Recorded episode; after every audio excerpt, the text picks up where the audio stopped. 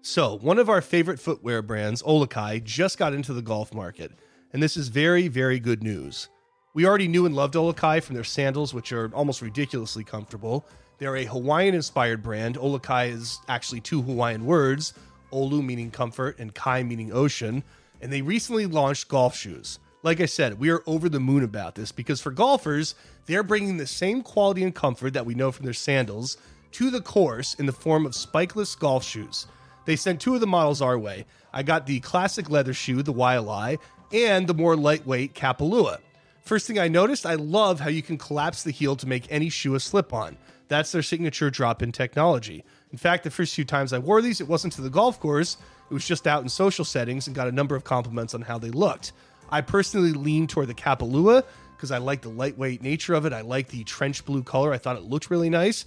And when I took it out in the golf course, not only was it light, not only was it comfortable, not only did it look good, but for a spikeless golf shoe, the traction was unbelievable. I didn't notice any difference. In fact, I went out one of the first few times with this shoe, shot an 83, my personal best score ever. I'm not saying it was entirely the shoe, but I don't think it hurt. So these guys are great. They also make women's shoes. And the bottom line is that OluKai designed these shoes to be comfortable right out of the box and to wear long after 18 holes. So, next time you tee it up, bring a little aloha along with OluKai Golf. You can find them at olukai.com.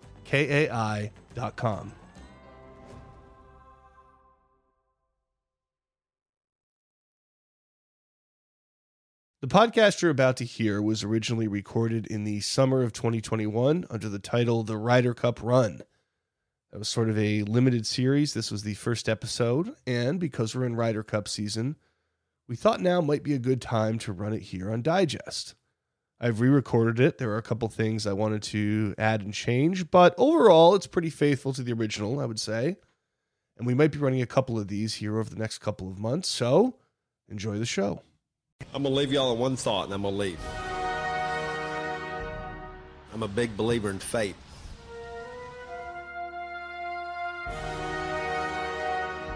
I have a good feeling about this. That's all I'm gonna tell you.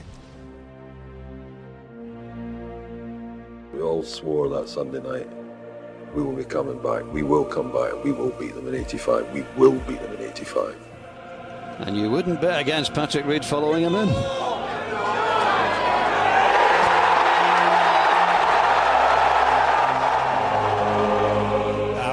Emotional. I started to think about uh, maybe the possibility of winning here uh, today. Uh, a few thoughts uh, for my friend Seve.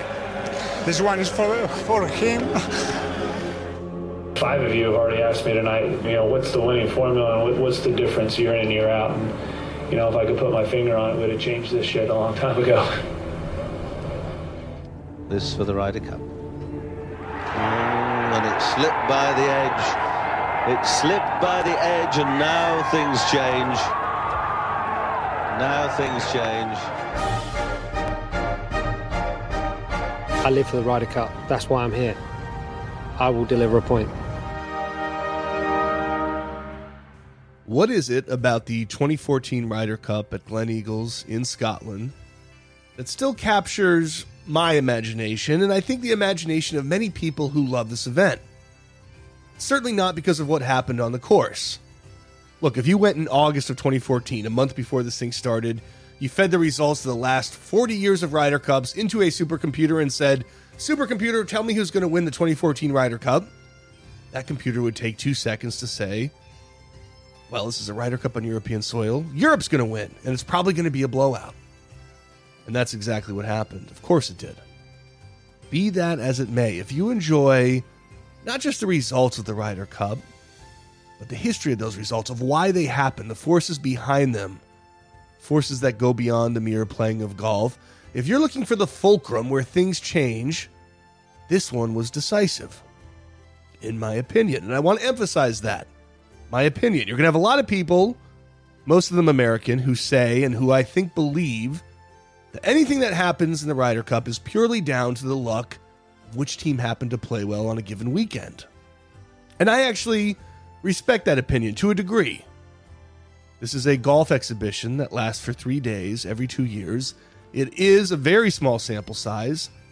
And one easy way to explain the winners and losers is to shrug your shoulders and say, well, hey, Europe made the putts, America didn't, or vice versa. If you flip a coin 40 times, there's a chance that you could get heads 30 times. Not a good chance, but sometimes it's going to happen. But respect for that opinion aside, I do fundamentally disagree because I am one of those people who thinks this stuff goes deep. I believe in root causes, I believe in trajectories, and I believe in a significant strategic imbalance that has, for the last almost 40 years now, favored the Europeans. I also happen to believe that failing to understand this stuff, that chalking it up to the luck of the draw, has done America no favors, and in fact is a very good way to keep losing. And we've seen America shift that recently. And it's been a very recent shift, but I think a good one. But in 2014, the Gleneagles Ryder Cup, there was nothing new in that regard. There was no massive shift yet. That shift happened afterward.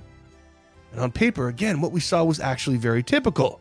It's Ryder Cup in Europe. The Europeans haven't lost at home, and well, now it's almost 30 years by the time we get to Italy. And most of the time, they win pretty convincingly. There wasn't much on course drama. You look at the matches on paper, and guess what? This is a dull Ryder Cup. You can't even point to any one player in this Ryder Cup and say, okay, this guy was the hero, like Ian Poulter or Justin Rose were in Medinah.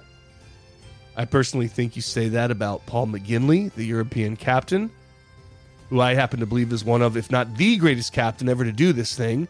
But you wouldn't say it about any player. It doesn't come down to heroics, it obeys the logic of everything that came before. But what's so interesting about 2014, I think, is that it represented the epitome of all these forces that had been gathering for decades. To the point that when the whole thing is done, even the most stubborn American, the guys who would say, well, it just didn't go our way out there, even they can't tell you that everything's okay. And I think, in a nutshell, that's what 2014 is for me. This is the Ryder Cup that broke the Americans.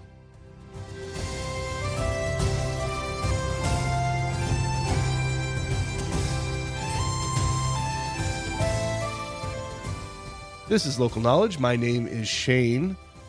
And before we get into the gory details of 2014, I think it's worth taking a detour into the history of the Ryder Cup, particularly the modern history, because it's very interesting.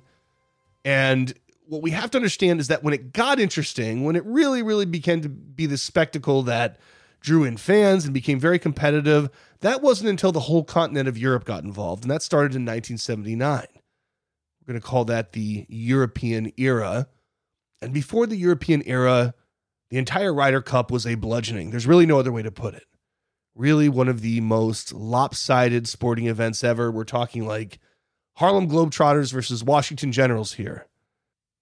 But things changed quickly after that. And I think we need a little bit of that context to see exactly what the Americans were facing coming into Gleneagles.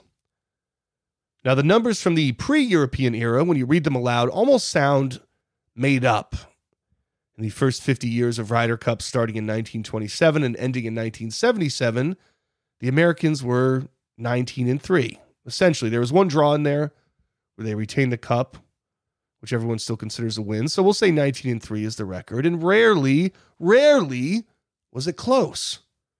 You know, truly the most remarkable thing about the Ryder Cup and what I'll loosely call the Great Britain era, you know, there were two transition years in there where the opponent was Great Britain and Ireland Adding the Irish made absolutely no difference. But the most remarkable thing is that this event kept going. I mean, here you had the American juggernaut, a country today that has more than 300 million people, against a country that has always been about one fifth of our size. And yes, golf was native to them. Yes, they have more tradition. Didn't matter. Did not matter. It wasn't a fair fight. And in fact, even when they brought in Europe for the first two years of that era, 1979, 1981, it was still an American drubbing. They killed him. John Jacobs was the captain of those first European teams. He didn't really have a solid idea of what he was doing. Tony Jacklin, the Englishman who eventually changed it all, and really the original hero of the European story, there, George Washington, if you will, told me that Jacobs was the worst captain he'd ever had. And in those first European years, they were completely outmatched. Looking back, we say this a lot. It is a miracle they didn't cancel this thing the Ryder Cup gets much more interesting and really starts to justify its existence in 1983. That's when they bring Seve on board, Seve Ballesteros. That's when some of these Europeans start to win a lot in America. a whole new generation of talent emerges. Along with Sev, you've got Bernard Langer, Nick Faldo, a couple of other guys, and suddenly the Ryder Cup is a dogfight. Once Jacklin comes on as captain, it changes completely and it changes fast. And on paper, the U.S. should still be better. Yes, Europe has joined now. That's a big deal. But these European nations don't have a huge golf playing population. The US does. The US is still the juggernaut, still has the overwhelming infrastructure and numerical advantage on its side. And again, on paper, they still have the better teams, usually. There have been exceptions. In fact, 2014 is going to be one of them. But when you look at world rankings, majors won, tournaments won, anything you want, pick a metric, Europe is almost always the underdog. That continues to this day, probably not going to change anytime soon. And yet, despite that, Europe starts to shift the momentum. In 1983, Jacklin's first year, they go to the US to PGA National in Palm Beach Gardens, and they almost win. They come up agonizingly short, one point short on the last day. They're completely devastated, but they almost win. Two years later at the Belfry in England, they win by five points, a blowout. Now, now you've got America's attention. Two years later, 1987, Jacklin back again takes him to Ohio, to Muirfield Village, Jack Nicklaus's home course. Nicklaus is the American captain, and Europe does the unthinkable.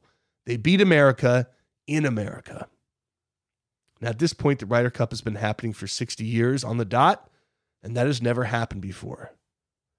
They retain at the Belfry with a tie in 1989. Jacklin steps down. America wins the next two. Very controversial at Kiawah, and then at the Belfry. And that second one, the Belfry in 93, is important because it's the absolute last time the Americans will win on European soil to this day. They're going to get another bite at the apple in Italy in a month and a half. By that point, that span will be 30 years since they've won over there. Talk about a reversal. And meanwhile, Europe is winning half the time in America, like clockwork. So by 2014, if you're the US, you've got a budding disaster on your hands. You're mired in three decades of losing to these guys who you should beat. Nobody has any answers. And in fact, it keeps getting worse.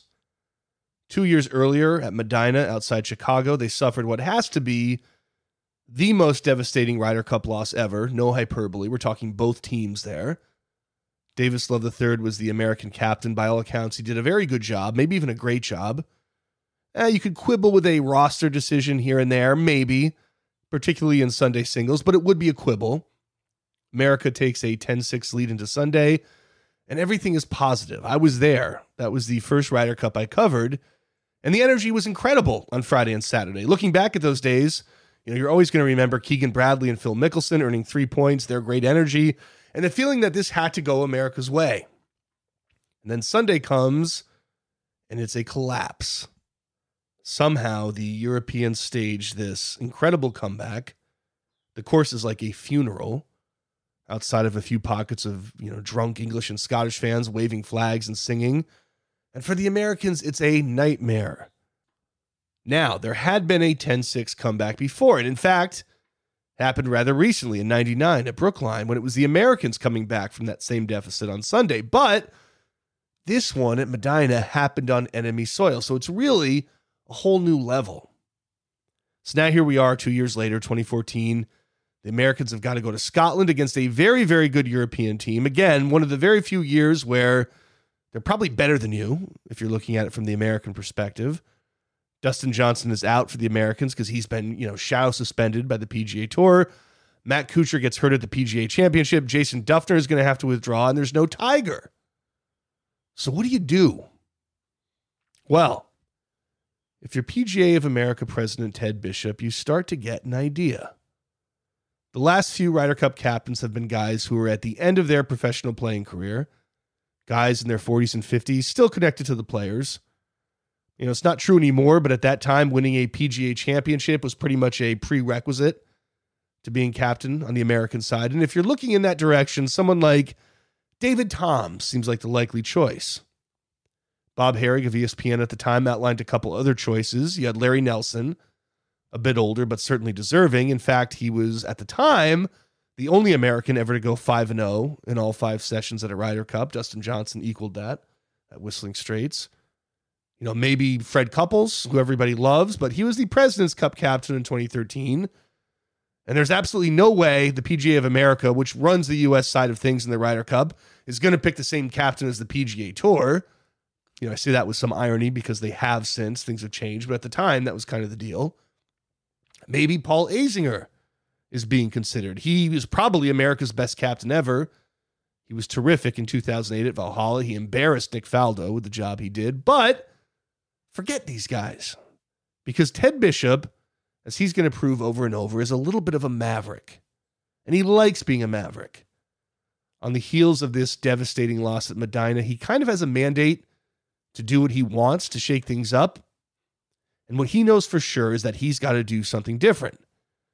Here's what Tim Rosaforte wrote for Golf Digest that December in 2012. Quote, the one criticism I keep hearing about the United States in Ryder Cup competition is too much deferring by the captain too much a team by committee.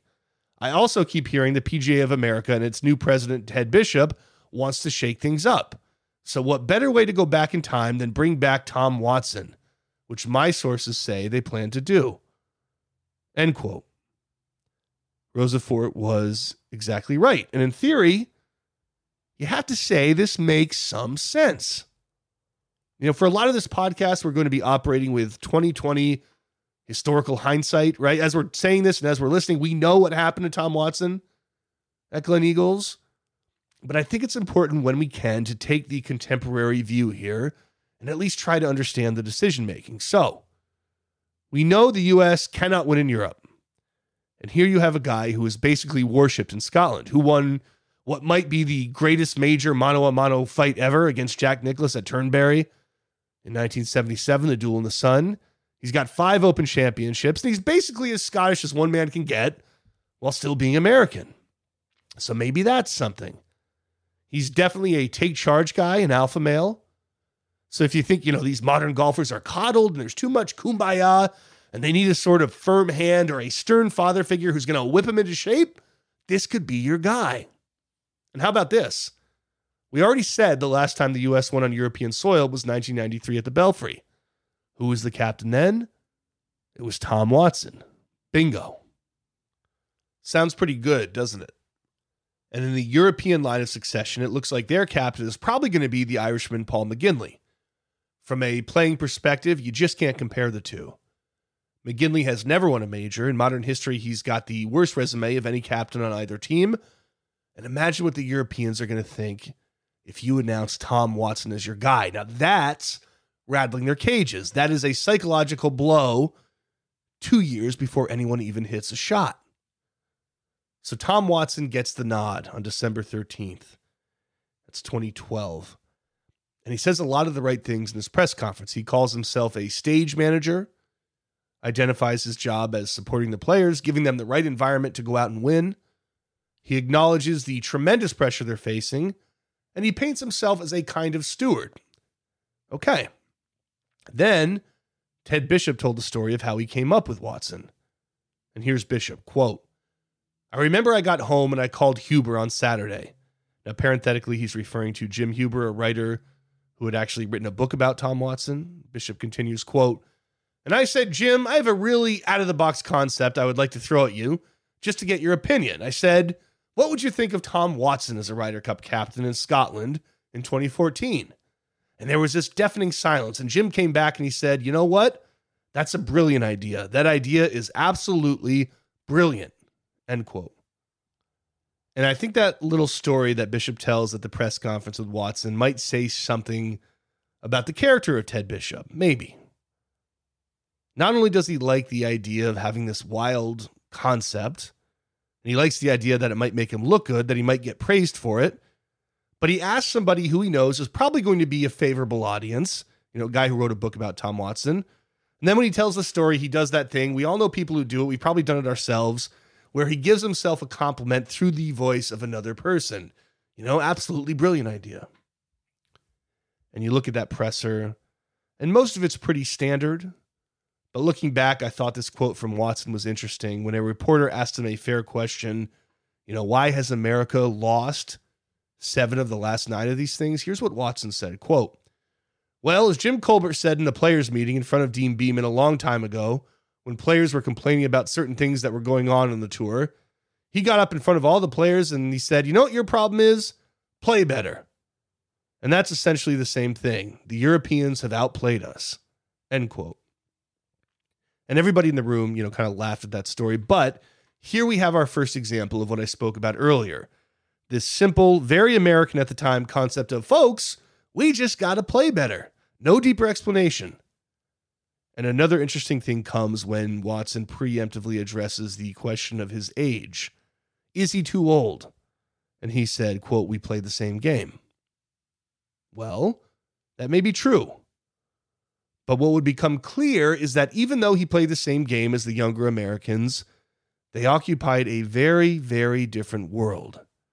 And there's not going to be a lot of mutual understanding there, to put it mildly. And we get a hint, too, from this press conference that their idea of shaking things up is not really sophisticated. It's basically just Watson being Watson. You know, with Bishop and with Watson, too, it's almost like they believe that the victory was in making the decision and not in the planning that has to come next. Watson's just going to go with his gut. He's going to know things in a way that others don't know them.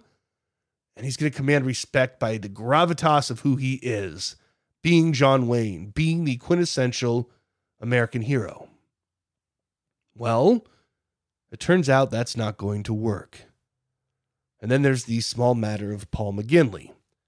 This potential captain, he hasn't been named yet, this no name who they think they're going to blow out of the water with this major announcement of Tom Watson. Well, it turns out this guy's a thinker. He's going to prepare for this Ryder Cup like nobody has ever prepared before. And on the European side, that is a high bar to clear, we should say. And he's going to do it brilliantly. And he's going to adopt a humble, low profile, so much so that it nearly cost him the captaincy early on. But beneath that veneer, his brain is always churning. And when Tom Watson, the American hero beloved in Scotland, finally goes to Gleneagles in the fall of 2014, he has absolutely no idea what's about to hit him. Now, okay, in hindsight, it's easy to look at this idea as pretty ridiculous, this Watson captaincy concept. We know what happened with him. We know Ted Bishop became notorious and essentially, you know, deeply harmed his reputation, let's put it that way. And it's easy to look at the concept they had now and say, look, this was always doomed to fail. And we're not wrong to do that, I don't think. Some of it was very superficial. Yes, Tom Watson was a great player, but if you know anything about sports, there's zero evidence that being a great player makes you a great manager or coach or captain. It doesn't work that way. In baseball, they even have an expression that backup catchers make the best managers. It's funny to to say that because Paul McGinley was, you know, backup catcher might be harsh, but it was closer to his role than superstar as a player. But there's a pretty good argument to be made that greatness as a player might actually limit the scope of what you can do as a coach because let's say you're Tom Watson. How do you explain genius to somebody who's not a genius?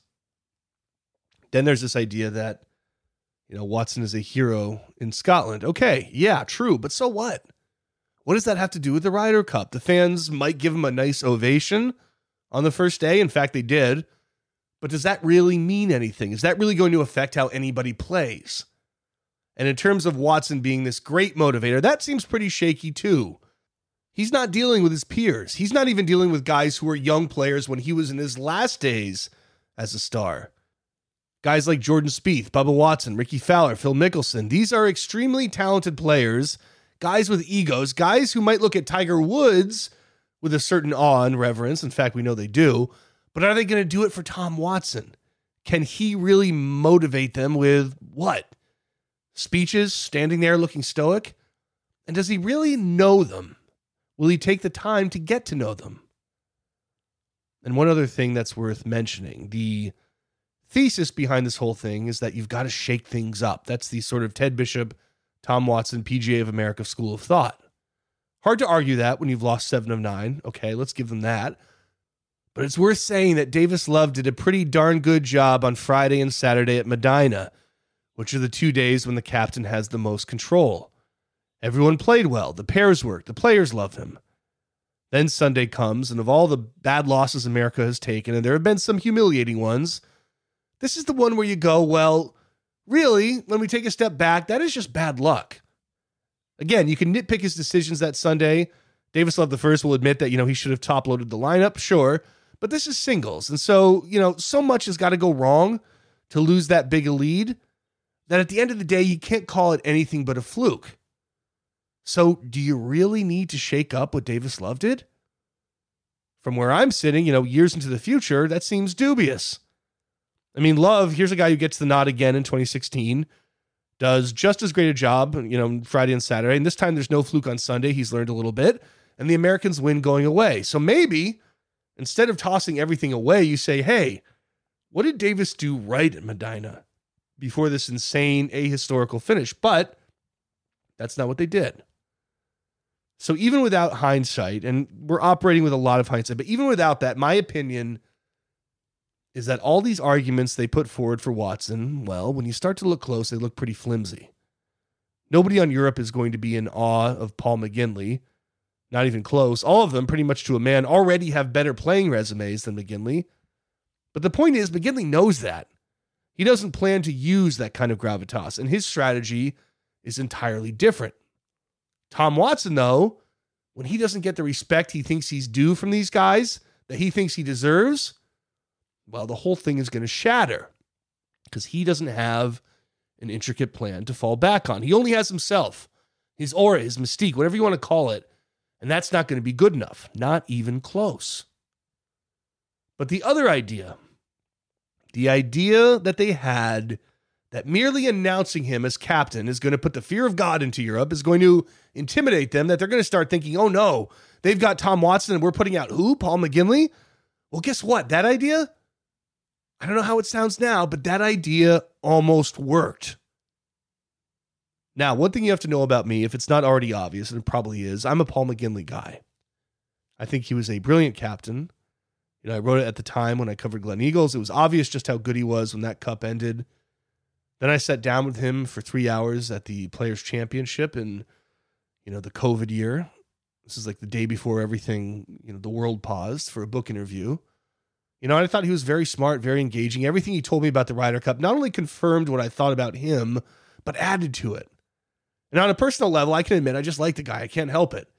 Which doesn't mean I won't evaluate him honestly, but I'm also not trying to hide anything here. I'm a McGinley guy. I'm not sure how a Ryder Cup fan could be anything but, but there you go. But this announcement about Watson in December 2012, for a second, it really did look like it might tank McGinley's candidacy. There's an Irish writer, Paul Kimmage, who does these tremendous interviews with Irish athletes. You know, I've read most of them. I'm sure I've missed a few because it's, you know, I don't subscribe to the Independent, his paper, but I've read a lot of them and they're all very good. And if a Paul Kimmage interview comes out with an Irish golfer, it's required reading for me. And I think they might be some of the best sports interviews I've ever read. And he gets a lot out of these guys, which if you're like me, coming from America and used to mountains and mountains of boilerplate, you know, very cautious, kind of guarded athletes. It's pretty astounding how deep Kimmage gets. Makes me envious, actually. Although, you know, I got a taste of it when I interviewed McGinley.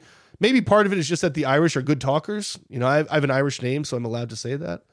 But anyway, a lot of the details about the European captaincy drama that we're about to go into here come from an interview Kimmage did with McGinley. And it's only right that I tip my cap sort of in advance here. So, Let's talk about Paul McGinley. This is a guy who grew up in Dublin. His folks were from Donegal in Western Ireland. They met at the dances there back when you, you know, could meet at dances. But McGinley grew up in Dublin. His dad was part of the Royal Merchant Navy.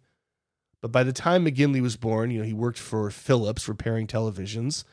And the family lived in a south side suburb of Dublin that was called Rathfarnham. And the main thing you have to know about McGinley as a kid is that he loved sports and his favorite sport was football. When I say that, I obviously don't mean American football, but I also don't mean soccer, which is, of course, called football in many parts of Europe, including England. I'm talking about Gaelic football, a sport that is all Irish, pretty much exclusively Irish.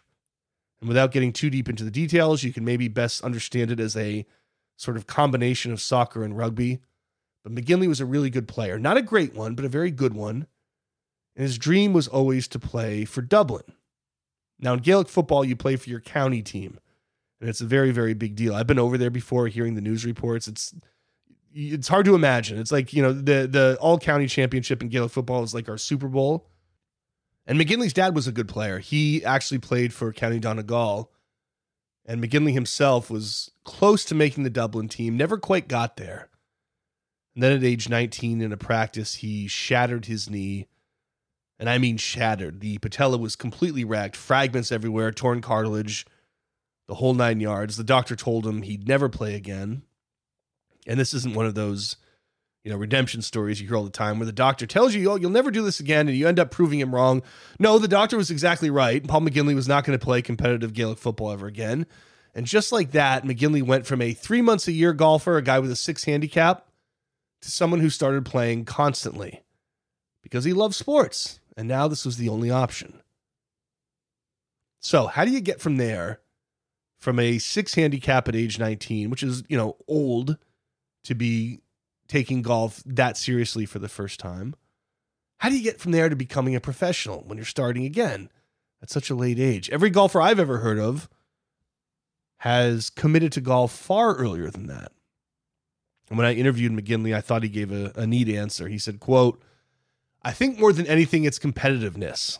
I look back in my career, I look back on my younger self, and what I see is not a huge amount of talent. I had more talent playing Gaelic football than I did playing golf, that's for sure. But what I did see was ambition. A lot of ambition. Ambition to get out of Ireland, ambition to travel the world, ambition to be a noise. End quote. And I mentioned the Gaelic football stuff too because I think it's important to understand his background in team sports. That's part of what made him such a good Ryder Cup captain.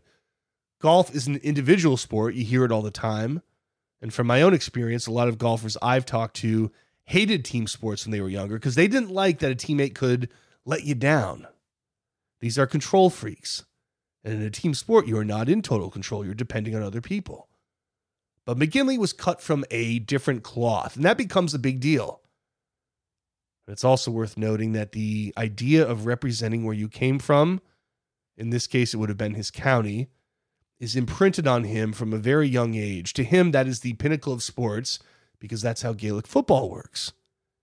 And when the Ryder Cup begins, one of the key ways he tried to reach his players is by telling them they're not just playing for Europe, which is a big entity, you know, I mean, uh, impersonal entity in some ways, and one that you know, look, I'm not from there, but I would imagine the concept of a continent doesn't inspire a ton of loyalty if you're from Germany or England or whatever. But now he's getting in their ear and saying, Martin Kaymer, you're representing Germany. You're representing your town, your golf club, and on and on. So he makes it personal that way because that's what he knows. So McGinley takes up golf full time, obviously becomes very good at it, has a good career. He won some Irish amateur championships. He played on the 1991 Walker Cup team, made the European Tour, won four events on the European Tour in his career, won the World Cup of Golf for Ireland, won some Irish PGA championship, never won a major. Came close once, maybe with a T6 at the PGA in 2004, and reached a peak of 18th in the world rankings. So, this is a legitimate, you know, player. He's a very legitimate professional but there's always something there stopping him from being truly great. And in the interview with Kimmage, here's how McGinley put it quote, If I was more selfish, I would have probably been a better player. My aspirations were to play in all the majors in the Ryder Cup. I didn't aspire to win major championships. I didn't think I could win major championships. Wish I had done. I wish I had more ambition and rawness and that fuck you attitude because my game got close enough to win major championships but I don't think my mind ever did. End quote. Now that's fascinating. And if I asked you to go find a current or former player who would be that honest and that sort of intuitive about their own process, well, you'd have a really hard time finding someone like that, I think. And at the same time that McGinley's career was going on, Darren Clarke, his good friend, two years younger and from Northern Ireland, is moving up the ranks. And there's another guy from McGinley's town, Rathfarnham, He's five years younger. McGinley remembers this guy growing up as the youngest of a bunch of brothers. Gangly kid who played Gaelic football because he basically had to, but he wasn't very good. Wasn't anywhere near as good as McGinley, and that player is Padraig Harrington. So Clarke is winning WGC events, winning a slew of European Tour events, wins a major in 2011 at the British Open. Harrington, of course, transforms from a guy who McGinley describes as having a big heart and a great short game, but not much else, into a top five golfer in the world and a three time major champion. So these are the guys he is contrasted with as an Irishman. These are his contemporaries. And McGinley isn't an envious guy, but it's also true that he's always in the shadows. But here's what McGinley did do he played in three Ryder Cups and he won them all. Not only that, but in 2002, his Sunday singles match with Jim Furyk came to the 18th hole all square, with Europe at 14 points and needing just a half point to win. The other matches on the course were still uncertain at that time. And long story short, McGinley had a putt of about 12 feet to have the match and win the Ryder Cup for Europe. And with all eyes on him, he nailed it. To hear him tell it later, he felt the putt completely, knew the break, the speed, everything exactly, and hit the perfect putt. And just like that, he etches a place for himself in golf history. And maybe it was the first sign of what we'd learn again in 2014, which is that when you put Paul McGinley on a team, not out in his own team, but on a team, well, he knows what to do, and he's probably going to win.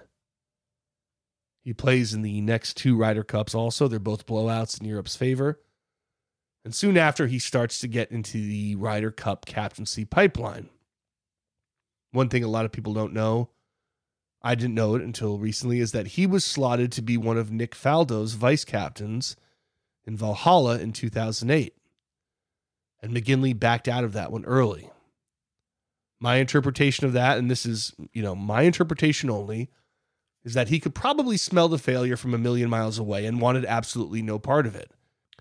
Now, if you ask him, he puts it in a nicer way. He says Faldo was his own man, had some of his own ideas about how to captain, wasn't adhering to the famous template that had been so successful for the Europeans, and it was just better for him to be on his own.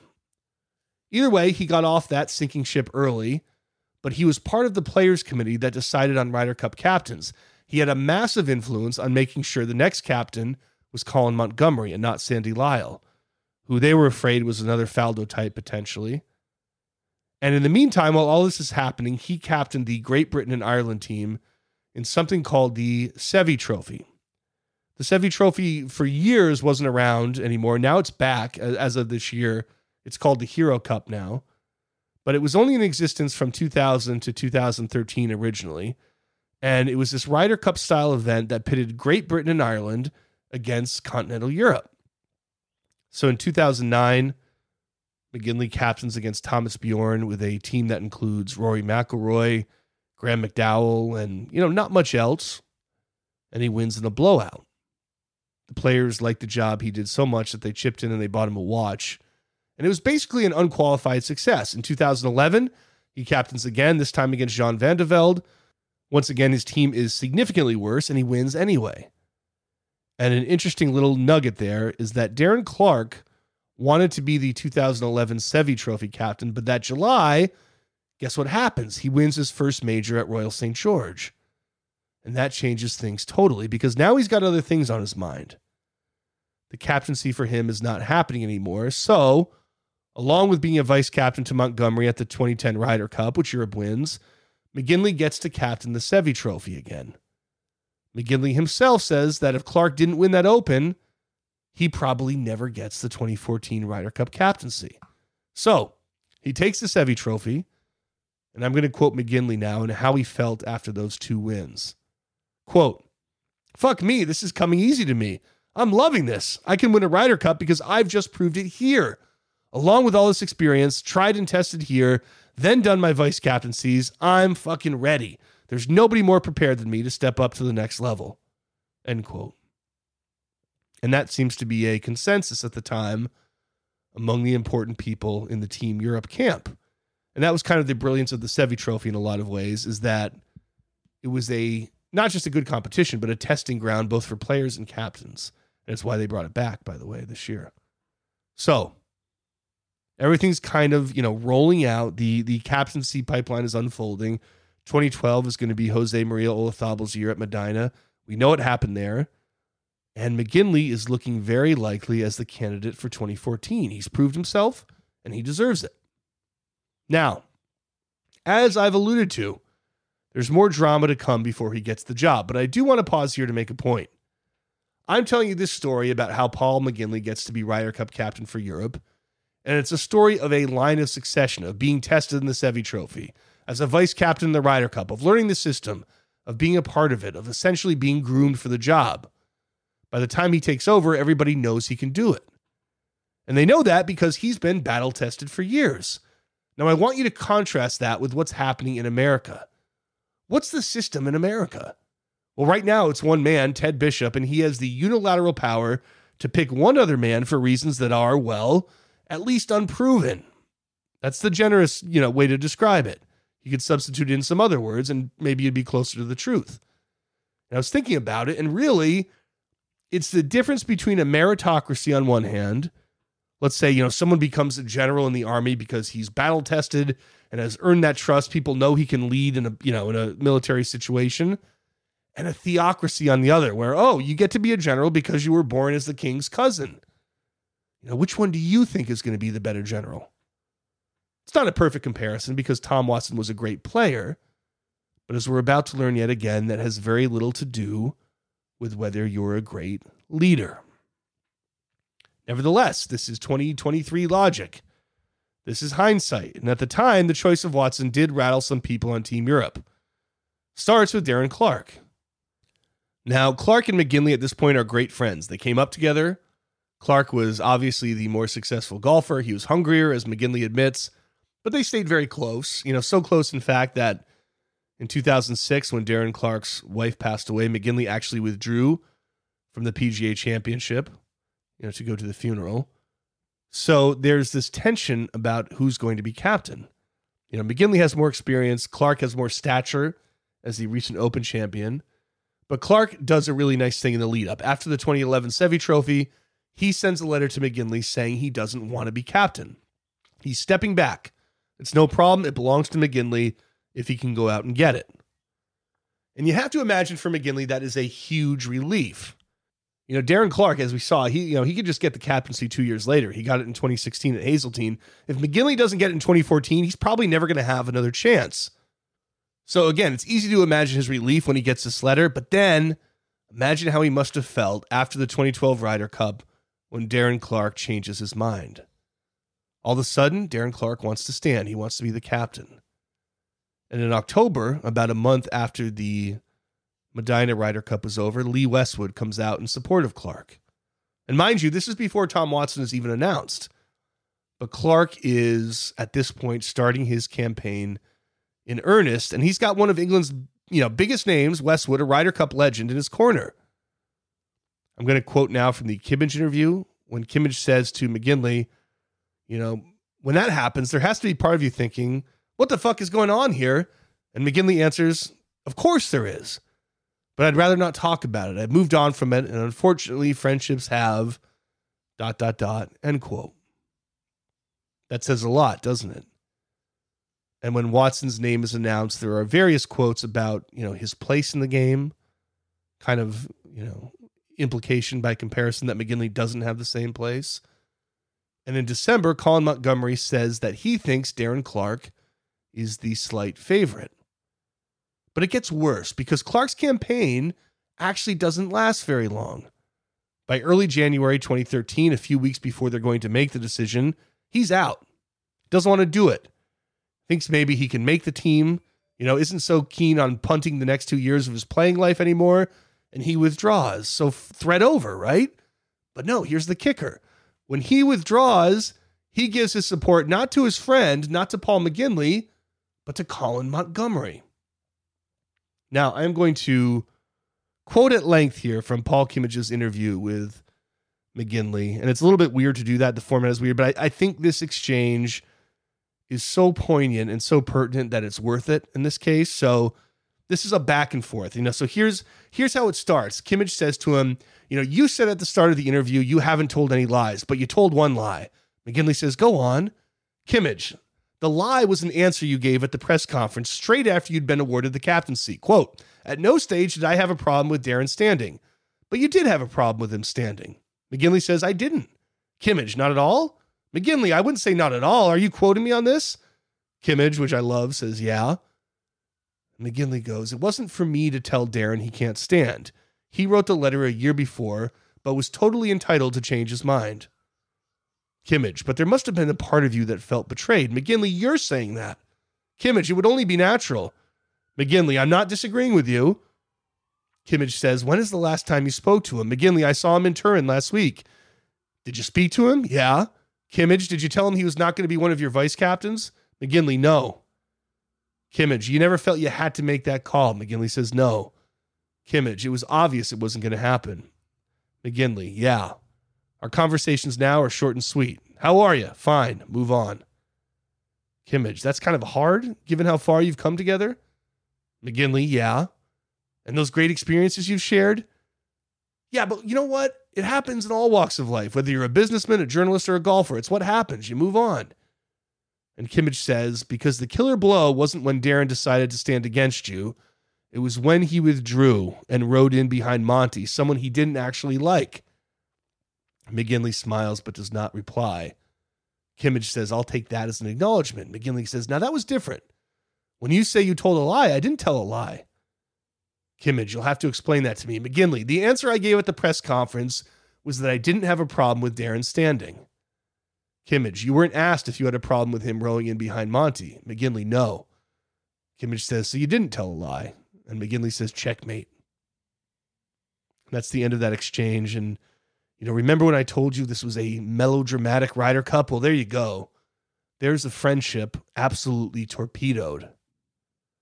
And McGinley's being a little coy there. You know, he's playing some rhetorical games, but you kind of dig through the semantics, and it's obvious his friend betrayed him and he's hurt. So, the committee to decide the next captain is going to meet in Abu Dhabi in mid January. And for a while, it looks like Montgomerie's in the lead. And I don't know if I blame Montgomerie the way I you know, you might want to blame Clarke. Montgomerie and McGinley aren't great friends. Montgomerie, you know, has his ego. Of course, he wants this. And he probably also knows that the way things are going, this is going to be his last chance. He won as captain in 2010. If McGinley gets this one, you know, Clarke's going to get the next one, almost certainly. And by 2018, a whole new generation is going to be in charge. Montgomerie is never going to captain again. So all of a sudden, you have this opportunity kind of out of nowhere. You know, why not? Why not step in and try to seize it? And one of the really big things that happens is that before this meeting, Rory McIlroy sends a tweet. And this tweet says Ryder Cup captaincy should be a one time thing. Everybody deserving gets their chance and moves on. Would love to play under Paul McGinley in 14. Well, that is massive. This is Rory McIlroy. When he tweets that out, Luke Donald and Justin Rose quickly follow with their own show of support. So does Ian Poulter. And, you know, you're getting quotes from Thomas Bjorn all of a sudden, the chairman of the committee who's going to decide. Now he's saying, quote, we don't have to react to Tom Watson's appointment, as Europe's record in the past years is pretty impressive, end quote. So at that point, you can start to see, you know, hinging on this Rory McIlroy tweet, the Tom Watson fever is breaking. So they have this meeting in Abu Dhabi. They ask Montgomerie and McGinley to leave the room. McGinley waits with his brother for 10 minutes in his hotel room. Rory and Shane Lowry come to keep him company because they know he's probably anxious beyond belief. They lay on his bed. They're all eating oatmeal cookies, and about a half hour goes by. They ask him to come back to the big meeting room, and Bjorn says, You're captain. So there it is. Didn't come easy, but he's got the job. And there's a neat story to illustrate the, you know, stature difference between him and Watson, even between him and Montgomerie, which is that a few months later, McGinley is taking a vacation in San Diego and he strikes up a conversation in an elevator with an American from Boston who's wearing a Medinah hat. And the guy is thrilled to meet an Irishman. You know, he's got all kinds of Irish roots, like a lot of us do. And McGinley sees the hat and he says to him, You know, did you go to Medinah? The guy says, I've been going to Ryder Cups for 20 years. It's the greatest event of all time. So they're getting off the elevator, and McGinley asks him, Are you going to Gleneagles? And the guy says, Of course I am. We've got an Irish guy as captain. How can I miss it? And the guy asks McGinley, Are you going? And McGinley says, Yeah, you know, I might go. And this is a massive American golf fan. This is not just some, you know, layperson in the street. He has absolutely no idea he's talking to Paul McGinley. In every Ryder Cup cycle, There are certain exciting milestones. Picking the captains is one. And after that, there's a lot of behind the scenes preparation. Some of it's very boring, you know, choosing the uniforms, stuff like that. Some of it's pretty intriguing, actually. But the next thing the public sees, and what we're going to jump to now, are the captain's picks. That's really the big decision, the next big decision that McGinley and Watson have to make. And it doesn't happen for almost two more years. It's September 2nd, 2014, just a few weeks before the Ryder Cup, when they each make their announcements. And when they do, there is an enormous difference in how they do it. McGinley's press conference could not be more understated. Happened in the afternoon, European time, so it came on early in America. And from the time they started the production, not even McGinley, I'm talking about when they actually went live to the time McGinley announced the picks, took exactly 90 seconds. Two of his picks are no surprise. One is Stephen Gallagher, who was next in the world points category. You know, it's kind of a weird system Europe has where you have two lists. You have your European points and your world points. It's designed to make sure that, you know, European tour players are rewarded and not just sat behind the guys who play in America. But anyway, long story short, Stephen Gallagher is next on the list. He's Scottish. The Ryder Cup is going to be in Scotland. There are no other Scottish players on the team. Probably always a slam dunk that he was going to be in there. And by the way, McGinley said at the time and still says he would have picked Gallagher regardless. When I asked him, he talked about, you know, his par five scoring average, but he also did admit that he wasn't going to get, quote, stick for picking him, right? It would be a popular choice. So being Scottish was at least influential, but not decisive. Second pick is Ian Poulter, one of the great Ryder Cup players of his generation, one of the greatest ever. It's another no brainer. But the third is interesting. The third, almost everyone thinks, and by the way, there were only three picks. So when I say third, I mean, you know, third and final at the time. It's coming down to Luke Donald and Lee Westwood. Donald was actually higher on the world points list. He was right behind Gallagher. He was ahead of Ian Poulter, well ahead of Westwood. Both have been very good in past Ryder Cups. And remember, the minute Darren Clarke announced that, yeah, I want to be captain of this thing, Lee Westwood got right behind him. And Luke Donald supported McGinley after Rory did. So there's a loyalty thing there too, potentially. But McGinley throws everyone a curveball and picks Westwood. And for him, it's all about form, you know, because Westwood had been better, played well at the Bridgestone WGC, played well at the PGA Championship. So, you know, tactically and, and theoretically and all that, it's a good pick. But it shows you again about McGinley, the man, his personal relationship with Luke Donald, you know, Westwood going for Clarke. None of that is going to matter to him. So the picks are made. It takes 90 seconds. And that night in America, there's a Golf Channel special for the U.S. captain's picks. It's hosted by Julius Mason, who's very, very good at what he does. Very smooth, good looking guy, skilled with the media. He's kind of the face of the PGA of America for the Ryder Cup and the PGA Championship. And he's one of those guys where if you could get him to tell you what he's seen behind the scenes at all these Ryder Cups, it would be fascinating. You could write the best book ever about it. So you have Mason hosting, doing his usual great job, but Tom Watson kind of stumbles through this whole thing, this half hour special. And you have to know this is very the the production is very ornate. You know, very uh there's a lot of hoopla in it in comparison to the press conference that McGinley did at Wentworth. There's American flag imagery everywhere. They drag out the picks. they bring in the guys for interviews. You know, I called it at the time low rent reality TV. I think that's right still, but hey, who cares? Why not try it? His first two picks are Keegan Bradley and Hunter Mahan.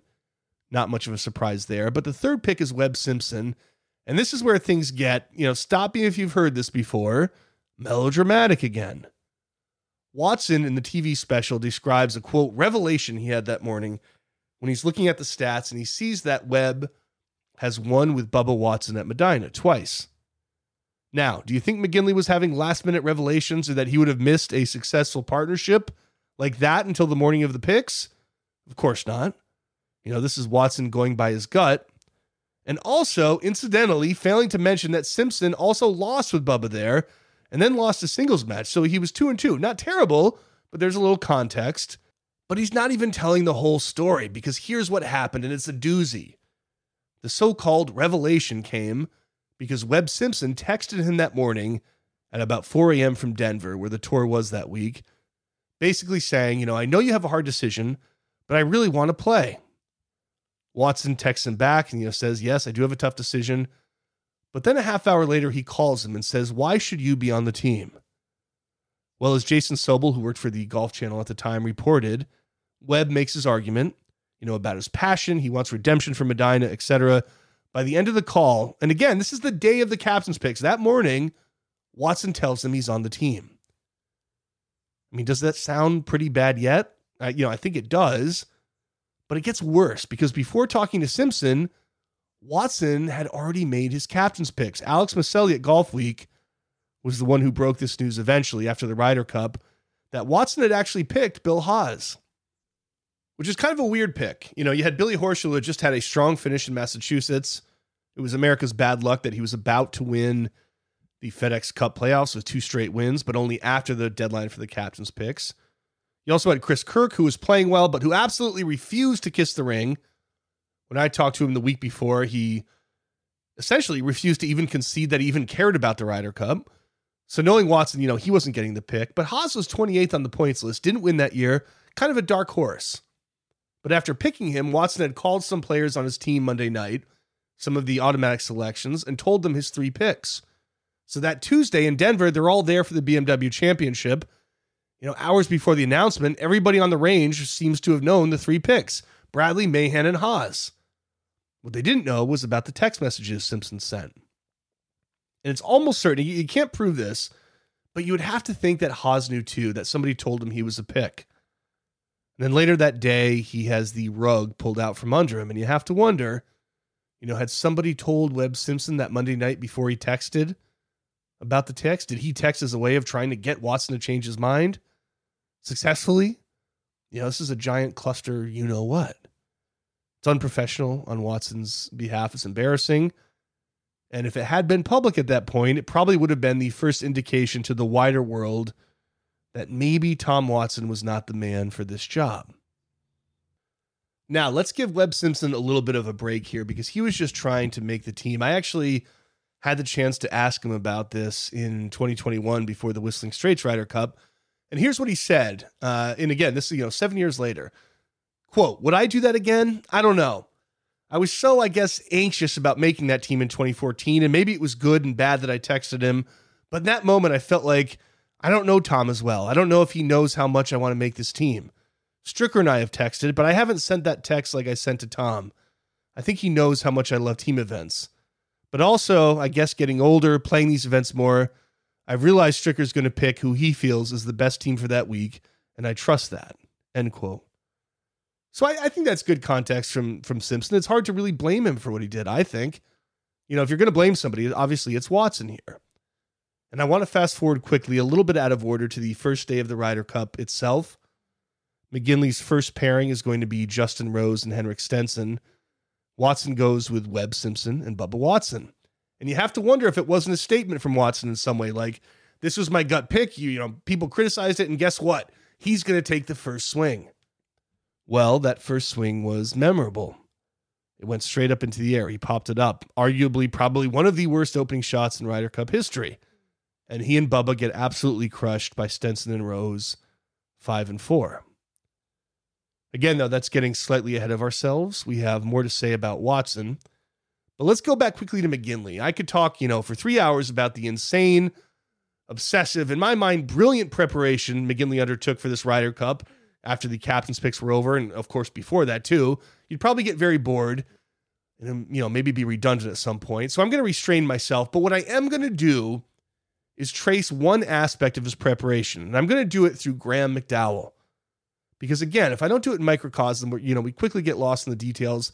But it turns out that McDowell was kind of the perfect example for this, and hopefully you'll see why. So, traditionally, what you see a lot in the run up to a Ryder Cup is a captain playing with some of the players, you know, at PGA Tour events, at European Tour events, pairing up with them and kind of scouting them up close, if you will, getting a sense of who they are. But McGinley had gone through that as a player. He hated it, thought it was counterproductive, too stressful in all the wrong ways. So he wasn't going to do that. What he wanted to do instead was control the draws on the European tour so he could pair guys together. You know, not him playing with them, but guys that might be on the team. The kicker is he didn't want the guys to know he was doing it. So he went to the European tour. He said, Here's what I want to do. I want to get these guys playing together, see how it works. I don't want to wait till Gleneagles to match personalities. They said, absolutely not. He said, come on, you do it for TV, do it for me. They said, no again. He said, I insist. It goes all the way up to the top. They still don't want to do it. He argues some more. Finally, they say, fine. So he gets that power to influence the draws, which is new. So when he has the chance, he's pairing guys together. And one of those pairs is Graham McDowell and Victor Dubuisson. Now, it's unfortunate we don't have more time because Victor Dubuisson is generally one of the strangest figures probably in golf history. And you don't hear much about him anymore, but he was quite good at the time. He may be good again for all we know. French player, very private, very distrustful of everyone from the media on down, very skittish in some ways. You know, I talked to him once briefly and it always seemed like what he really wanted to do was kind of run away. Had disavowed his dad for various reasons. And by the way, parenthetically, his uncle, Hervé Dubuisson, is one of the greatest basketball players in French history. And he was always going to be an incredibly tough guy to captain. And McGinley's idea is that, okay, McDowell's a veteran. He's one of the most mature guys, very smart guy, one of the best interviews in golf, especially at the time, and he understands people. So this has the best chance of working out. So every time, every European Tour event, when he can, he pairs McDowell with Dubuisson without McDowell knowing. And then he'll ask him afterward, hey, you know, you played with Victor. What'd you think of this guy? And McDowell doesn't hate him. And meanwhile, every time they play together, Victor, not a very comfortable guy around other people, is getting more and more comfortable with Graham McDowell. And along with the psychology aspect of it, McGinley has researched the stats. And at Gleneagles, when they played the Johnnie Walker event there, it's key on this course more than most to be great on the par fives.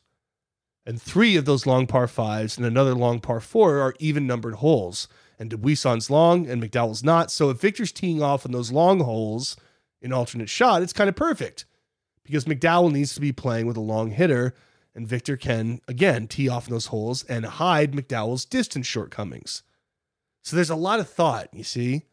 There's practical, there's psychological, all of it is coming into play. Two weeks before the Ryder Cup, McGinley sits down with Graham McDowell, and he likes Graham. They like each other but he knows Graham has an ego, like a lot of players, and he's got a lot of bad news for him. First off, he tells him he only sees him playing three matches. Well, McDowell hates that. He's a U.S. Open champ, he's in good form. He wants to play all five if he can. Second, McGinley tells him he wants him to play with Victor Dubuisson. And McDowell's verbatim response, according to McGinley, is You're fucking kidding me. But he explains to him about the experience and how Victor respects him and, you know, et cetera, et cetera. So McDowell starts to understand. And then McGinley hits him again. You're going to play in foursomes, which is alternate shot. Now, McDowell doesn't like this either. He prefers four ball. But again, McGinley explains about the par fives and how it works out an alternate shot really well. McDowell's not thrilled. So he says to McGinley, Well, okay, I get all of this. But what about letting me play a fourth session, you know, a four ball session with Rose or Stenson or somebody like that? He knows all those guys from Lake Nona. Chemistry is no issue.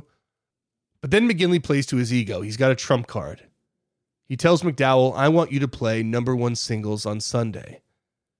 And immediately, according to McGinley, McDowell sits up in his chair because this is a big deal.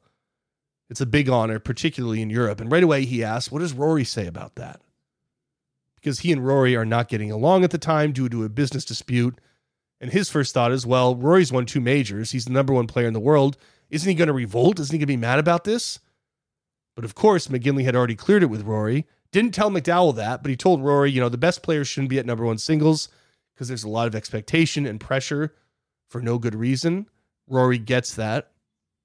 But for McDowell, getting out to go number one is its own very high honor. And you can't underestimate what it means either for him to be chosen over Rory, at least in his head. And so the deal McGinley strikes with McDowell is that if he toes the line and really sacrifices those first two days, you know, playing with Dubuisson, only playing an alternate shot, only playing those two sessions. He's going out first in singles. And it does a good job of sating his ego, but it's not just to sate his ego. There's a bigger plan here. And he explains it to him. He knows that the Americans are likely to do one of two things in that number one slot on Sunday. Either they're going to put their top guy in the world rankings there, or they're going to put out someone who's been playing really well over the weekend. And in either case, it's likely that player will have played 72 holes, or at least 54. McGinley had a belief that nobody who played 72 holes should go out first, and that if he had a guy who had only played 36 holes, just 18 holes each day, like McDowell was going to do, he's going to have a big advantage over someone who inevitably is going to tire out in that match. And there's something else too, which McGinley plans for, which is that if he puts McDowell out first and he puts Victor Dubuisson out last, well, when McDowell finishes, he can go right to Dubuisson and walk with him and guide him in and give him that comfort he so desperately needs because Dubuisson's still going to be out in the course. So there is a very small slice of the McGinley blueprint viewed through the lens of Graham McDowell. And this is happening, you have to remember, with all his players from Rory on down. He's making connections with their teams, their agents, their caddies, trying to know everything, but dispensing only the information he needs to dispense based on the player. You know, it's remarkable just how deeply he's plotting this stuff. And again, I want to skip forward to the Ryder Cup itself just to show how this particular bit of strategy worked out. Friday in afternoon foursomes, McDowell and Dubuisson beat Mickelson and Bradley, who you have to remember from Medinah at this point are America's studs. They had won that morning. Saturday afternoon in foursomes, Dubuisson and McDowell absolutely annihilate Jimmy Walker and Rickie Fowler, who at that point had played three straight sessions, were playing their fourth, and are exhausted. Sunday morning, McDowell goes out first. Who does he get? He gets Jordan Spieth, one of America's best players from the weekend, just like McGinley predicted. He had played 54 holes, not 72. That was mostly Watson's fault, as we'll see later. But Spieth takes an early lead, and guess what? He tires out. McDowell beats him two and one. And right after McDowell wins, he goes to walk with Victor Dubuisson, who halves his match with Zach Johnson. Bing, bang, boom. For people who don't believe in the power of a captain, and the power of preparation and planning and strategy, and the massive influence it has, well, I would say look at the story of Paul McGinley Graham McDowell, and Victor Dubuisson in 2014.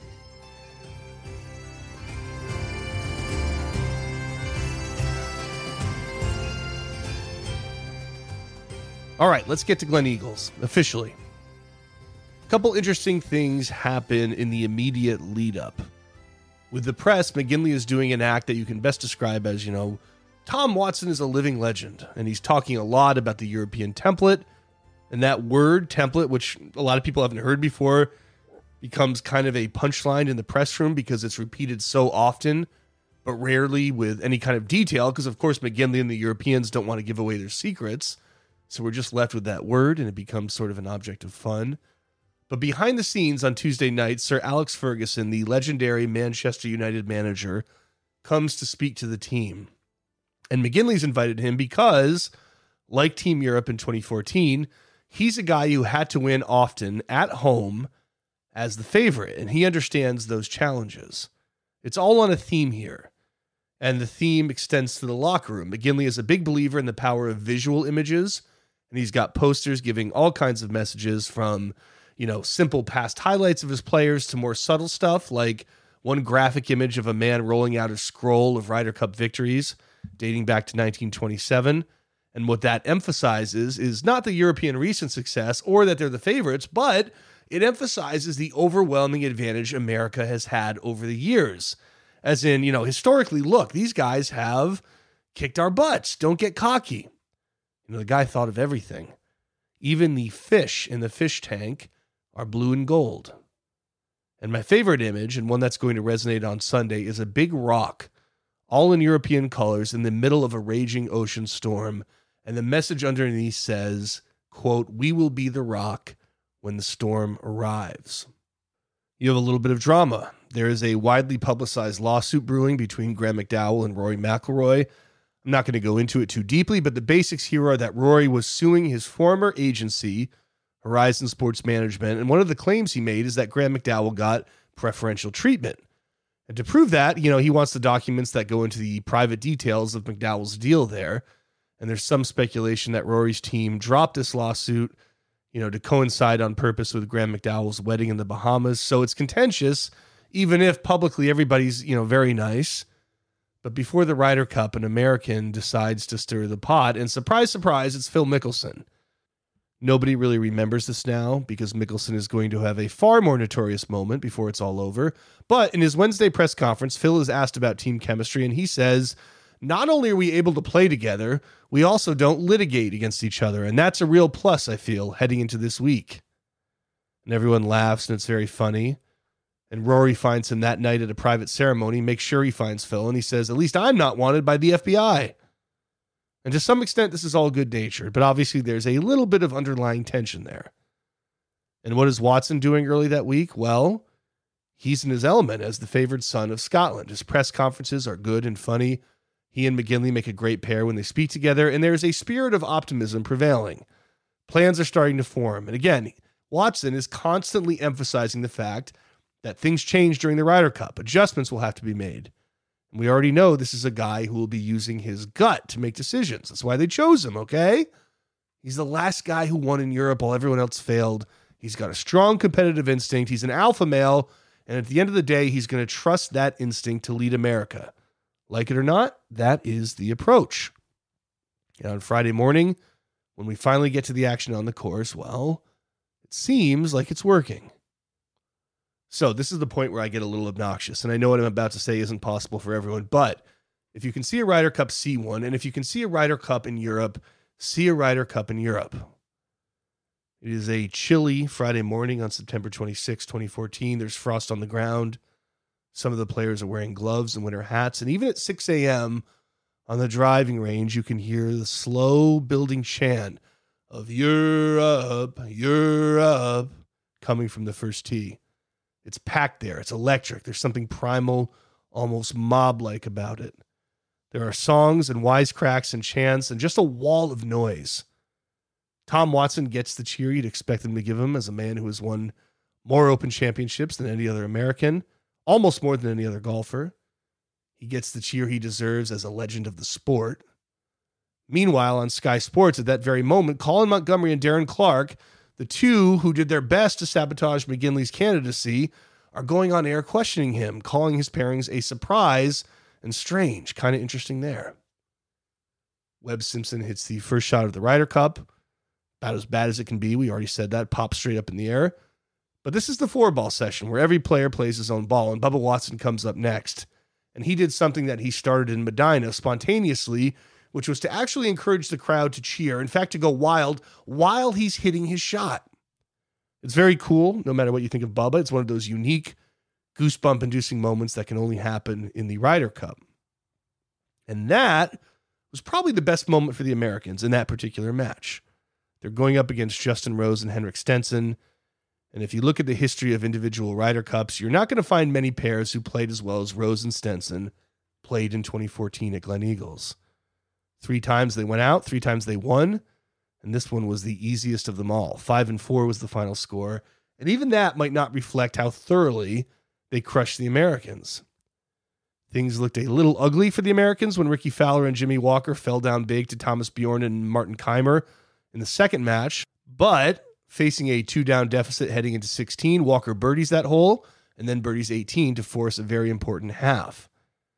Brings us to match three. And listen, under different circumstances, if things had played out better for the Americans, you might look to this as a really profound match and even a changing of the guard moment. For Europe, McGinley had put out Stephen Gallacher, Scottish native son, with Ian Poulter, the legend. Poulter's record speaks for itself but Gallacher was an unknown quantity, and he'd had a difficult few weeks. After making the team, he'd missed the cut at Wales, was having trouble adjusting to the logistics of the Ryder Cup. Apparently, there was some issue with not knowing how many tickets he'd been allotted. And on top of all this, his grandmother had passed away. So, whether it was stress, grief, nerves, or some combination, it was clear from the start that, to put it as nicely as possible, this guy just wasn't up for it, wasn't ready for the stage. McGinley would later look at that as his biggest mistake as a captain that he didn't prepare Gallacher because he didn't think he'd make the team. And by the time he got close enough, it was almost too late to fix that lack of preparation. And on the American side, you had Jordan Spieth, who had spent that year on the brink of winning some very big tournaments, including the Masters, and a young player whose biggest moment of fame at that point had been an offhand comment after winning the WGC at Donald Trump's course in Doral, when he said that he considered himself a top five golfer. Beyond that, the golf world still didn't know a whole lot about him, but if they had studied up on Patrick Reed, they would have known that this guy had one of the most astounding match play careers in American college golf ever. Plenty dramatic, too, when after leaving the University of Georgia, he had gone to Augusta State, led them to two national titles, and beat Georgia in the championship match his senior season. But that Friday, he was more of an unknown quantity in his first Ryder Cup match ever. And in contrast to Stephen Gallacher, he was very much up for it. It's not even worth going into the details of this match, except to say that Poulter blew a short par put at the first, looked increasingly frustrated with himself and his partner, and that Spieth and Reed just stepped on the gas and never let up. It was an astounding first performance for them. And when Reed made birdie on number 11, the U.S. went six up. At that point, if you know match play, you know the drama is basically over. That's it. The final score was five and four, but the match was done well before then. To win a point is a big deal no matter what, but to collect a scalp like Ian Poulter and to do it by really, you know, embarrassing him in Europe, well, you can't put a price on that.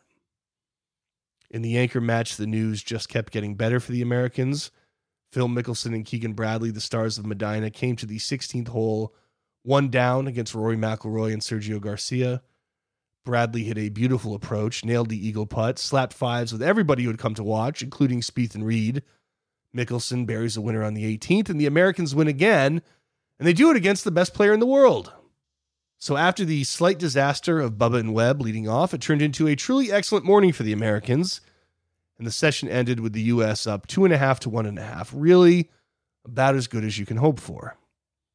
And I want you to remember that moment because if you ask me, it's here, right here at the end of this session, that Tom Watson let the Ryder Cup slip away.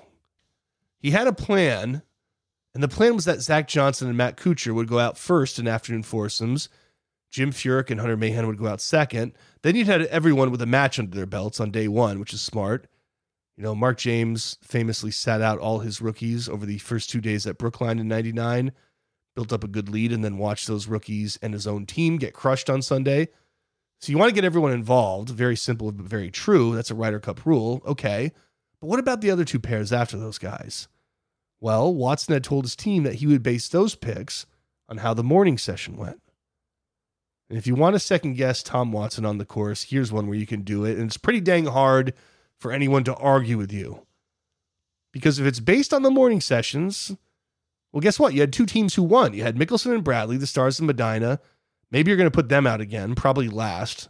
And if you don't, it's because Mickelson is dealing with some arthritis and you want to rest him. But first and foremost, you have the best team of all Spieth and Reed, who only played 14 holes and are absolutely raring to go. Mickelson and Bradley did get that last spot, but when Reed and Spieth approached Watson, they were shocked to hear they weren't going out. It was Walker and Fowler again who had gone the distance and have their first match. Spieth is kind of a pros pro, even then that was true. He was stunned, but he said, okay, fine. And Reed did too at first. And then it began to eat at him. And before Watson could get away, he said, Actually, I'm not all right with it. Later, Jordan Spieth said to the press, I 100% assumed we were going back out. And because what Captain Tom said was, we'll have our other two afternoon pairings based on how the morning's going. So, what was Watson thinking? What's interesting is that we don't quite know, even still. He came into the press room later that afternoon. He knew he'd be asked the question, so he answered it before anyone could ask. And here's what he said quote, the players themselves are disappointed. I know the question is going to be asked about Jordan Spieth and Patrick Reed, whether I should have played them in the afternoon, and I thought at the time it was the best decision not to play them.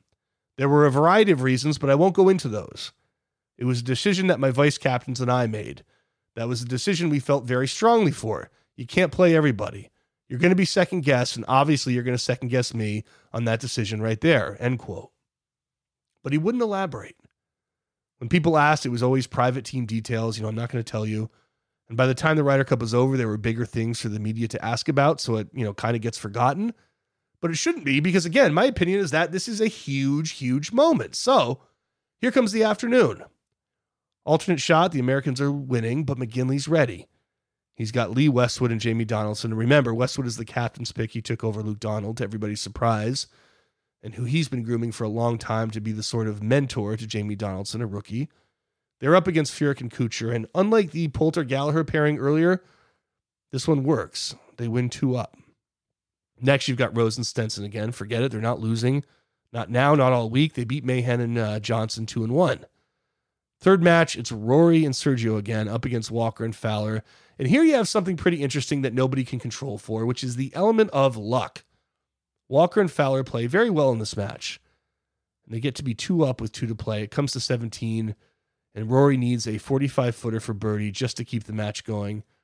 Almost impossible, but he's Rory. He's had a special year. You know, this is Rory at the peak. He won two majors that year. So, of course, he stuns the Americans by making it. On the next hole, Sergio hits one of the approaches of the weekend from the right rough, a three wood to the par five, gets it to 25 feet. They two putt for birdie, and the match goes from an American win to a half. It's an enormous swing moment because in the last match, Victor Dubuisson was under the care of Graham McDowell, and he was absolutely on fire. He even egged the crowd on at one point when Mickelson and Bradley made them, you know, take a short putt, which is very unlike Dubuisson. By the turn, they were three up, and then they coasted to a three and two win. So the dust settles, and Europe wins the session, three and a half points to a half point, and they're now in the lead overall, five to three. And everything about the morning, everything that was good for the Americans, it's gone. And in the presser, Watson doesn't have a clue how to explain himself, and he makes a sort of PR mistake when he calls Rory's long putt Watson esque. A little bit of ego this team doesn't need to hear, and it comes in between him calling them out for their bad play. So you can start to see the beginning of friction. Saturday morning comes. We're back to four ball. You'll never guess who McGinley leads off with. It's Rose and Stenson. This time they're playing Bubba and Matt Kuchar, and it's the match of the weekend. It's important to remember that Bubba and Kuchar played well in this match, but Rose and Stenson at one point made 10 straight birdies. 10! Through 16 holes, they put up a record team score of minus 12. And there was just nothing the Americans could do. It's a complete onslaught. They play so well, nobody can stand up to them. It's a 3 and 2 win for Europe. In the middle matches, though, America roars back.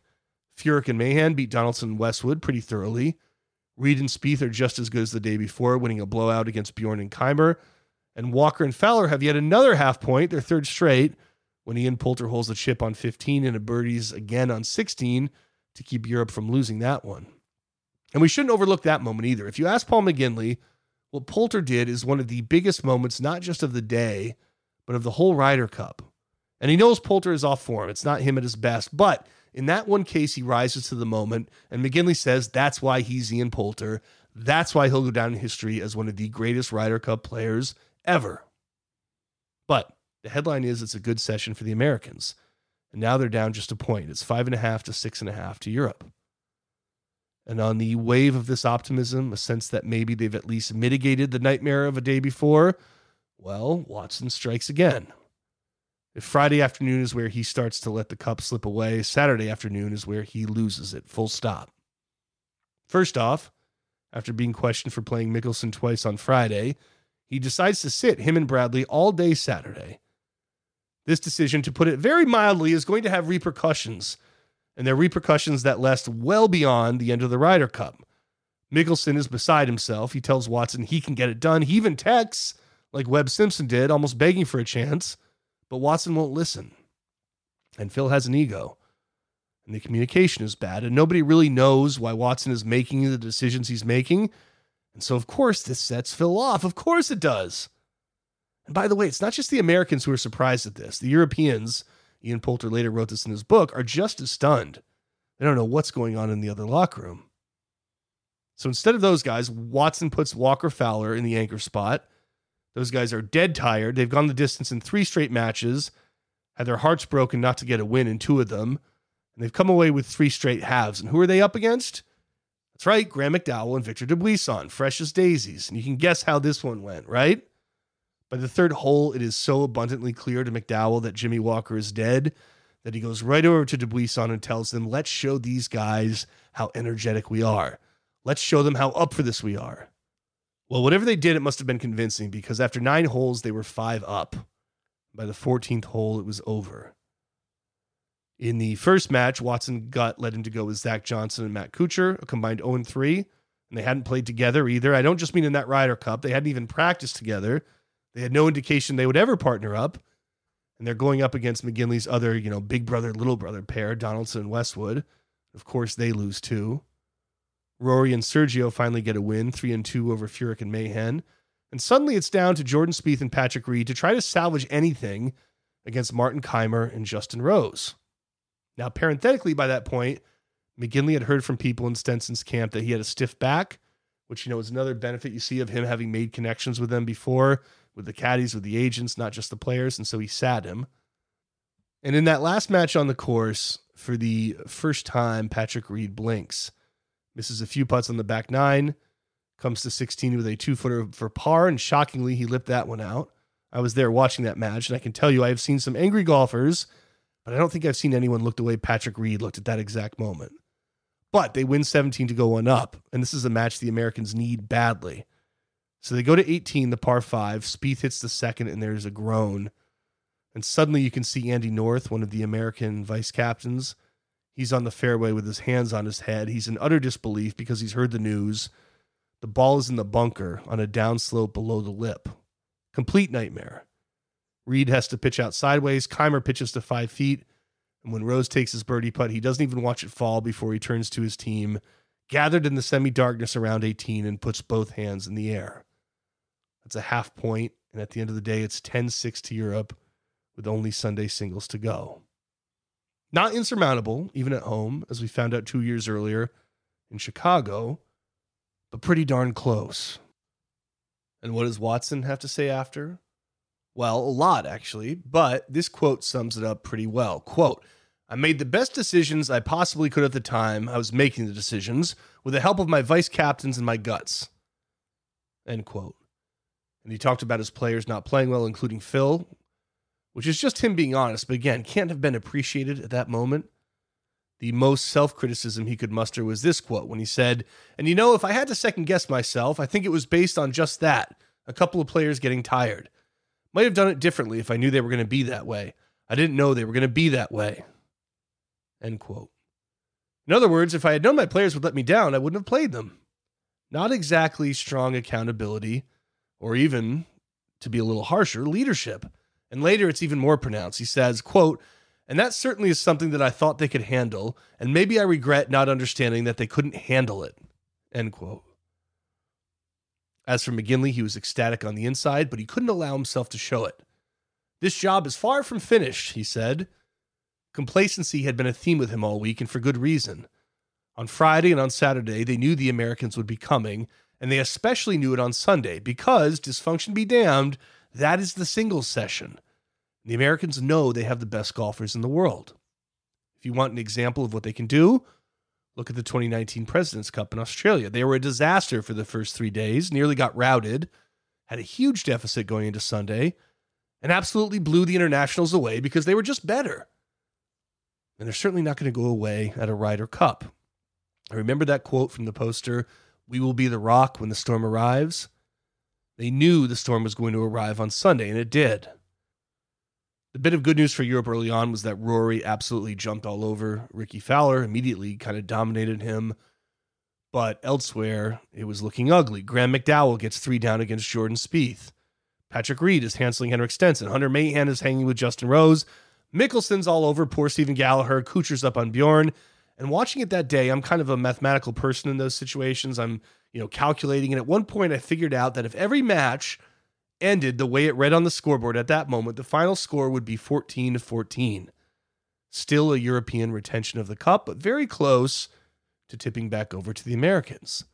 So the storm had very much arrived early on that Sunday, but the Rock wasn't going anywhere. McDowell fights back against Spieth, and by the back nine, he's leading. And Spieth is about as angry as you'll ever see him, yelling at himself Seems like he might have been frustrated with his caddy, Michael Greller, just not in a good mood at all. Uh, and on 17, McDowell wins that match. And that match had to go to America, and it didn't. And whether there was a direct influence or not, you could see a ripple effect play out in the scoreboard. Reed won, and on the seventh hole, with the crowd screaming at him, he sank a birdie putt and actually lifted a finger and shushed them, which earned him the nickname the pantomime villain in the British press. And it started what would become sort of a trademark gesture. But elsewhere, the Europeans did enough. Rose halved Mahan, Kaymer beat Bubba. And soon it was clear that whatever brief moment of possibility the Americans had had, it was over. Jamie Donaldson, the rookie McGinley had advised and encouraged as he hustled to make the team at the last moment, made the winning shot to beat Keegan Bradley, and the celebration was on. Final score Europe 16 and a half, America 11 and a half. Another blowout. There's a quote I used in my book that I wrote, Slaying the Tiger, that came out in 2015. And at the risk of being repetitive, I want to use it again. It's from The Art of War by Sun Tzu. And the quote is Thus it follows that the highest form of warfare is to outthink the enemy. The great warriors of old not only won victories, but won them with ease. Because their victories were achieved without apparent difficulty, they did not bring them great fame for their wisdom or respect for their courage. Being prepared for all circumstances is what ensures certain victory, for it means you are fighting an enemy who is already beaten. End quote. And doesn't that say it all? Now we move to the postscript, and this is maybe the only Ryder Cup, or at least the only one I know of, where what happened afterward is more famous than what happened during the event. And the theater for the you know whole drama that's going to play out is the team press conferences, which is tradition for both sides. The losing team goes first, and that's the U.S. They file in, everyone's very somber. And what we in the press maybe realized a little but didn't know the full extent yet was how furious everyone was at Tom Watson. You had the decisions he made, you know, leaving Spieth and Reed off on Friday afternoon, infuriating Mickelson, kind of making him beg for a spot on Saturday and then saying no. And then there's something else that happened on Saturday night before Sunday singles that comes out later. So that Saturday, they're down 10 to 6 and there was supposed to be this team bonding session. And by the way, a lot of the details I'm about to give come from Bob Harig of ESPN. He's the first guy to break this.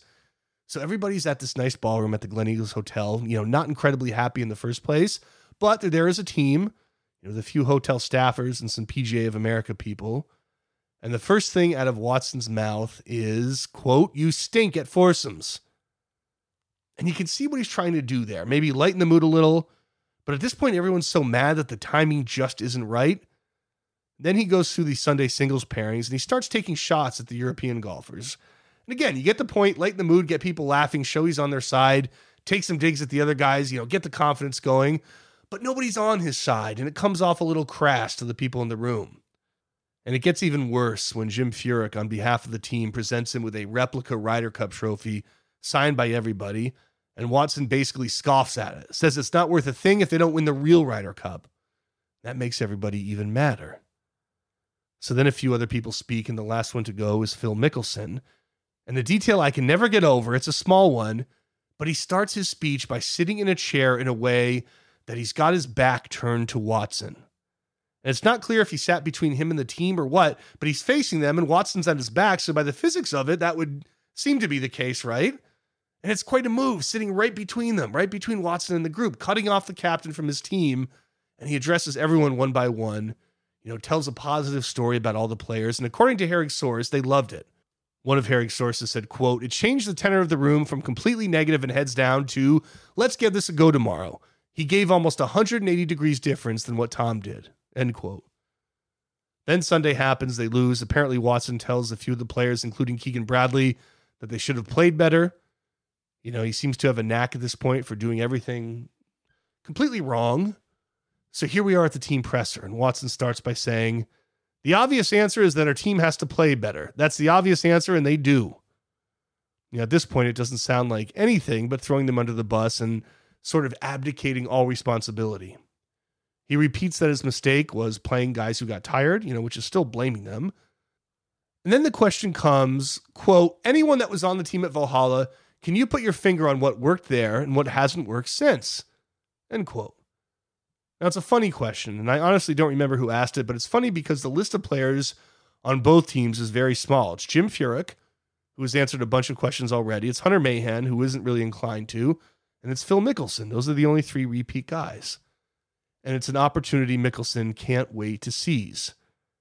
And his answer is sort of clever, in that he goes into this long explanation of how good Paul Azinger was how he got the whole team involved, made everyone feel invested, and how it worked in the President's Cups too, and how it's failed in the last three Ryder Cups. This is a direct shot at Tom Watson, but it's indirect too. You know, he's got some plausible deniability. And you have to give all kinds of credit to the next question. And again, I really wish I could remember who asked it, but it's perfect. Whoever it was says, that felt like a pretty brutal destruction of the leadership that's gone on this week. Bingo. Rarely, rarely do you see that kind of put you on the spot, explain what you mean style of comment or question in golf media. There's no escape at this point. Phil starts by saying, Oh, I'm sorry you're taking it that way, which is very funny. Let's admit that. He goes on to say, quote, I'm just talking about what Paul Azinger did to help us play our best. He goes on for a few more sentences, and the next follow-up from the from the questioner is, that didn't happen this week? And here you have this long dramatic pause, and you have to remember that in golf, no matter how bad things get, personally, you don't talk about a colleague to the media in a bad way, right? There's like a the omerta, the silence there. So the pause you have to think is sincere because what Phil's been asked is, you know, put this on Tom Watson. He's been given that opportunity. Put it on the captain. And his instinct as a golfer is not to, but his instinct as someone who is very upset and has just listened to Watson blame the team for the umpteenth time is, well, screw you. So he finally says no. No, nobody here was in on any decision, so no. Next, Watson gets asked about this. Of course, he says that no, he doesn't think Phil's being disloyal. And when he's asked about Azinger, who really was the best captain America had had to that point in years, certainly the most innovative, he says, you know, it takes 12 players to win. It's not pods, it's 12 players. And he shows again that he doesn't really understand what Azinger did or why he did it. He doesn't understand certainly how thoroughly he's just been beaten by McGinley. And he doesn't really even understand the role of a modern captain. At that point, I got my turn to ask a question, and I decided to ask Jim Furyk what he thought. And his response was funny. He said, Gee, thanks, just sitting over here minding my own business. And then he said something that we used as a quote at the start of this podcast, uh, because I think it's very representative of what the Americans had to be feeling that day and what they've been feeling for years. And it's a simple statement. He just says, Five of you have already asked me tonight, what's the winning formula and what's the difference year in and year out? If I could put my finger on it, I would have changed this shit a long time ago. End quote. And in the intro, we end the quote there in that little montage. But he went on to say, but we haven't, and we are going to keep searching. And they did keep searching. A lot of people disagree on what Phil Mickelson did to Tom Watson in that press conference. To some, it is an act of just tremendous disrespect to a legend in what is almost certainly going to be, you know, his last act as a prominent figure in professional golf. It's unforgivable. To others, and I lean this way, it's not only deserved, not just because of how Watson managed the team, but because of how he refused to accept any responsibility, but it's also necessary because, as I said at the start of this program, this is the Ryder Cup where even if you're the most dyed in the wool American and your philosophy is the players have to play better, you can no longer pretend that it's just bad luck. You can no longer pretend that everything's okay. To paraphrase Jim Furyk, you have to change this shit. You have to. And to their credit, they tried. Tom Watson fades away. Ted Bishop gets fired from the PGA of America just days before his term as president is over because he calls Ian Poulter, quote, a little schoolgirl on Facebook and Twitter. And that old guard that had made all these decisions basically all goes away.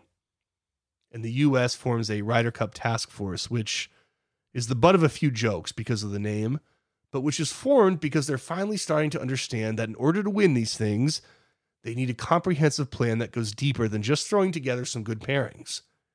And the big lesson is that they need players to buy in. They need to get them involved. Davis Love III gets the captain nod for the next Ryder Cup 2016. The situation is flipped in the sense that he gets a pretty weak European team and they destroy them. So maybe there's something there. Then, of course, they get killed in Paris. So the jury's still out at that point. You wonder sometimes if the problems on the American side run too deep to fix but in any case, they learned something. They were trying to fix it. Whistling Straits comes along. They absolutely dominate. They win by, you know, what is a modern historic margin in beating the Europeans. And now they get to go to Italy and try to prove that this task force is not only successful, but has made them once again the predominant team in the Ryder Cup.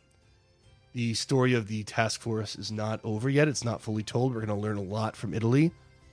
But when you look at the legacy of Gleneagles, here's what you see you see an American team that is dysfunctional, led by a poor, unprepared captain, and they run into a buzzsaw with a captain at the top who has left absolutely nothing to chance. Again, remember Sun Tzu. They were beaten before they took the course. And if there's an irony there, the beatdown was so bad that maybe it wakes a sleeping giant. We'll see.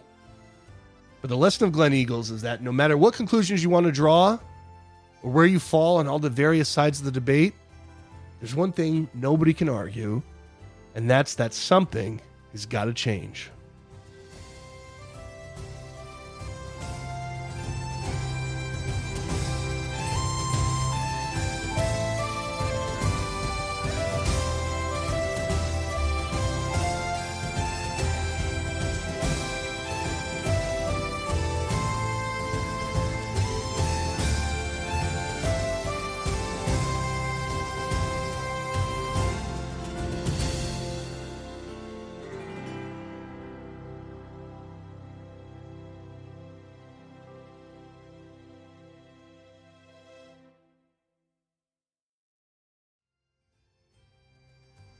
Local Knowledge is produced by Greg Gottfried with editorial guidance from Sam Weinman. Today, we want to thank Ivan Ross of Durham, North Carolina for that montage intro with all the Ryder Cup clips that you heard at the start of the podcast. Thanks, Ivan.